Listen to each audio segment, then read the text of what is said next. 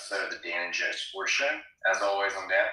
And I'm Joe. All right, Joe. Uh, N F L last weekend, not really a whole lot of uh, stories to glean from it, but of course on the Saints front, which we always like to talk about, uh, really I thought an impressive win over Belichick's Patriots. And, you know, I thought that the offense did a pretty good job. Jameis got it done with when he needed to, especially on a big drive in the third quarter. But most impressive of all, I thought, was the defense that really made Mac Jones look like a rookie quarterback in that game. They did. You had DeMario Davis, you had Cameron Jordan, all those guys um, just dominating on the pass rush. And then offensively, you're right. The offensive line had a bounce-back game. And one adjustment they've had to make is the loss of their uh, starting center. And they've had to move uh, Caesar Ruiz um, to center from guard. And so I think that reshuffling of the offensive line caused some trouble against uh, Carolina in that pass rush. But you saw Alvin Kamara in the running game really get going this past Sunday. And I also liked the reemergence of uh, Marquez Callaway, the wide receiver in his second year. He wasn't a factor at all against Carolina, but he showed up, had just a great physical touchdown catch um, against uh, – the Patriots. And then lastly, it's just so rare to see the Patriots lose a game like that in Foxborough with Bill Belichick. It just seems almost surreal to see the Saints uh, go up there and just dominate. I mean, the score was a fifteen-point margin that it felt like more. And, Joe, I think up to this point, Mac Jones is probably the rookie quarterback I've been most impressed with. And it was weird to see him get a little flustered there at the end. He always seems like such a cool cat when he's back there. And you could tell at the end of the game, he is, he was forcing things. He wasn't being himself. And he definitely was throwing in some windows that you never really see him do. And he even, like, completely misfired on some. And so you know that Saints pass rush was heavy because he's not someone that tends to act like that. That's right. I mean, it looked like the most struggles he's had since that Iron Bowl in two thousand nineteen, you know, throwing pick sixes. And you look at the Saints, you know, that they beat Mac Jones, they win this game on the road, and they're two and one. And, you know, that's not bad considering the schedule. If you had told me they were two and one with those three games, uh, having to play Green Bay, you know, and defending M V P Aaron Rodgers, I probably would have assumed that was a loss coming into the season. And you win that game, actually probably out of the three games, would have felt the best about Carolina, which is ironic. Same here. I actually would have thought that Carolina would have been the one they won. I actually probably would have guessed they'd be one and two right now, as opposed to two and one.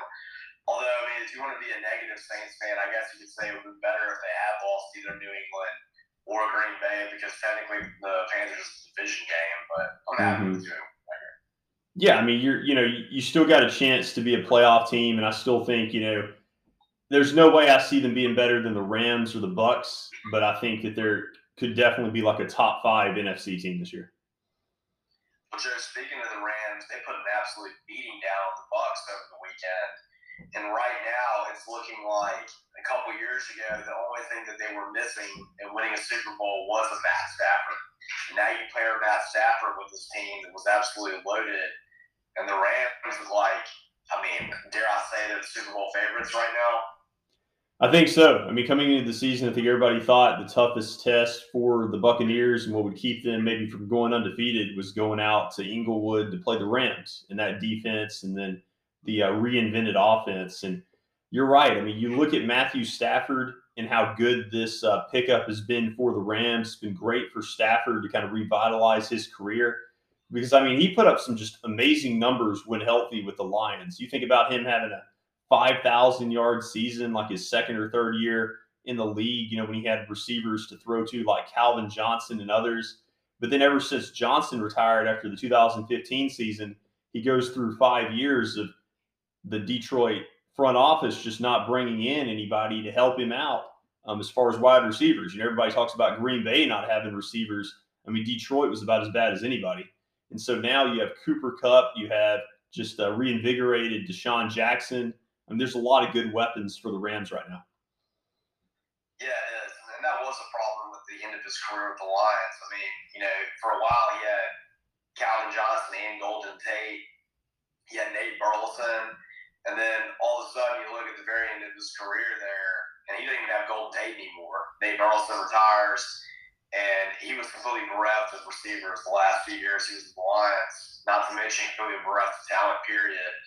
And you always felt like Stafford was the guy that, like, man, you wish he had gone to another program because he's got everything else.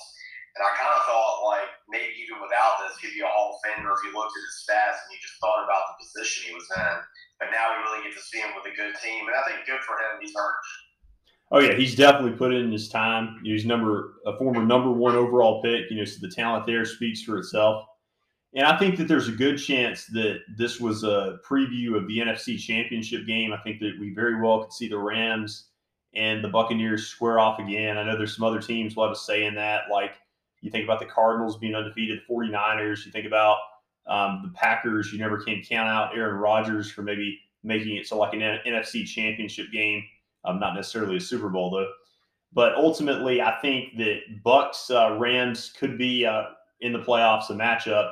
But then, of course, next weekend or this weekend, Dan, we're going to have the uh, Belichick-Brady reunion with uh, Buccaneers and Patriots, which will bring a lot of intriguing storylines.